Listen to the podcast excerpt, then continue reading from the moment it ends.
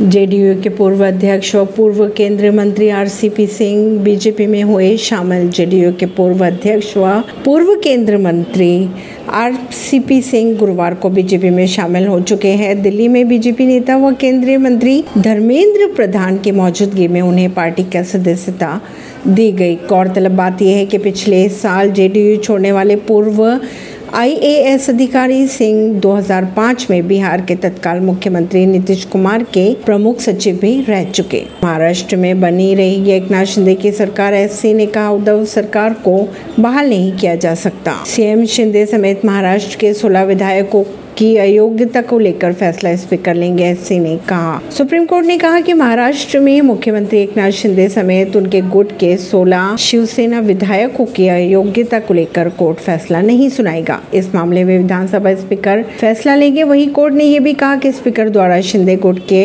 भरत गोगावले को शिवसेना के तौर पर मान्यता देने का फैसला गैर कानूनी था। अगर आपको हमारी खबरें पसंद आ रही तो हमारे चैनल को लाइक, शेयर और सब्सक्राइब करना ना भूलें।